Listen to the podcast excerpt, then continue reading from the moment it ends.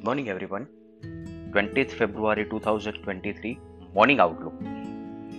Friday closing basis पर देखें तो यूएस के अंदर Dow Jones 130 point positive note पर क्लोज आया है 0.39%।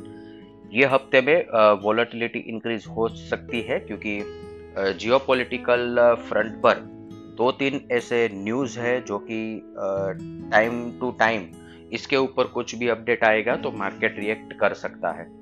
लेकिन अभी अगर हम वीकली ओपनिंग की बात करें तो एशियन मार्केट एकदम साइलेंट नोट पर ट्रेड कर रहे हैं, जहां पे Hang Seng flat positive note पर ट्रेड कर रहा है और निकाई फ्लैट नेगेटिव नोट पर ट्रेड कर रहा है।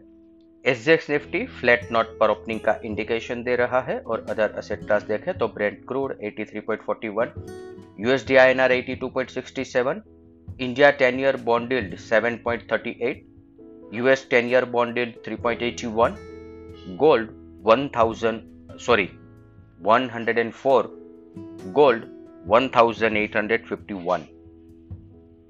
अभी भी US bond yield elevated level पर है और इवन डॉलर इंडेक्स 104 के आसपास ही ट्रेड कर रहा है, तो इसको हमें ध्यान में रखना होगा।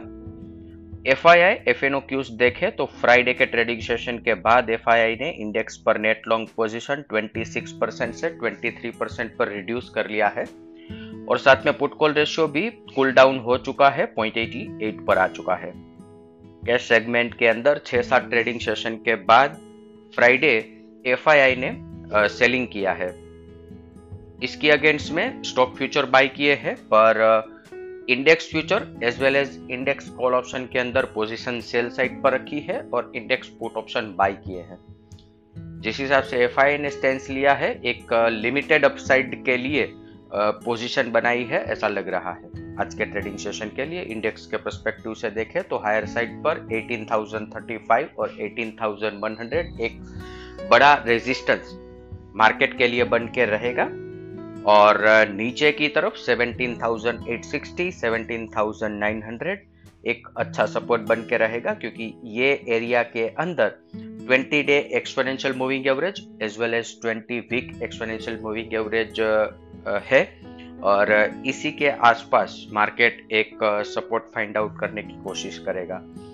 अगेन हमें बैंक निफ्टी आईटी और रिलायंस जैसे बिहेव करते हैं इसके ऊपर ओवरऑल निफ्टी की परफॉर्मेंस का दारोमदार रहेगा और इस पे हमें नजर रखनी होगी।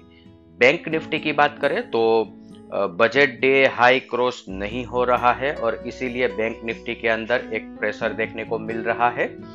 आज के ट्रेडिंग सेशन की बात करें तो 41,320 जब तक बैंक निफ्टी क्रॉस नहीं कर सकता है तब तक एक सबड्यूड प्रेशर हमें बैंक निफ्टी के अंदर देखने को मिल सकता है। पिछले 3-4 हफ्ते की अगर हम बात करें तो एक साइडवेज कंसोलिडेशन हमें ओवरऑल मार्केट के अंदर देखने को मिल रहा है और जब भी मार्केट ऐसा कंसोलिडेशन कर रहा है तो हमें इसको वीक मार्केट नहीं समझना चाहिए, ये बहुत ही इम्पोर्टेंट है।